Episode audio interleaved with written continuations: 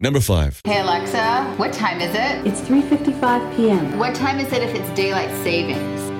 Sorry, I don't know that. Me either. Well, they meant well. Daylight savings time was originally created to save energy. The theory was more sunlight would lead to less electricity being used. Makes sense. But the opposite is now true. Because of our air conditioning, we use 1% more electricity during daylight savings. Oh, that's no good.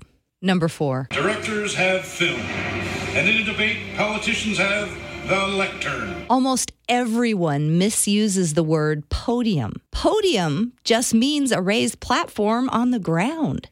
The thing that you stand behind, you put your papers on, and that holds the microphone is called a lectern. Not to be confused with a right turn. Number three. Yeah, that line you stand in in the grocery store. Yeah. It's as bad as you thought it was. I always pick the wrong one. Americans spend about 37 billion hours total waiting in line every year. Number two. Great.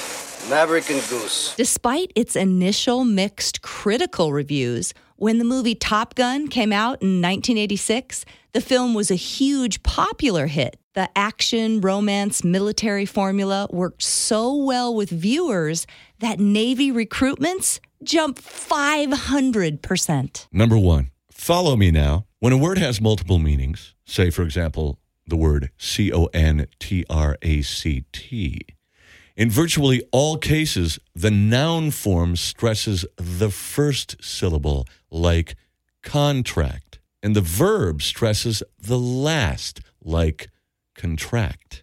Get it? I understand. Let's get on with it.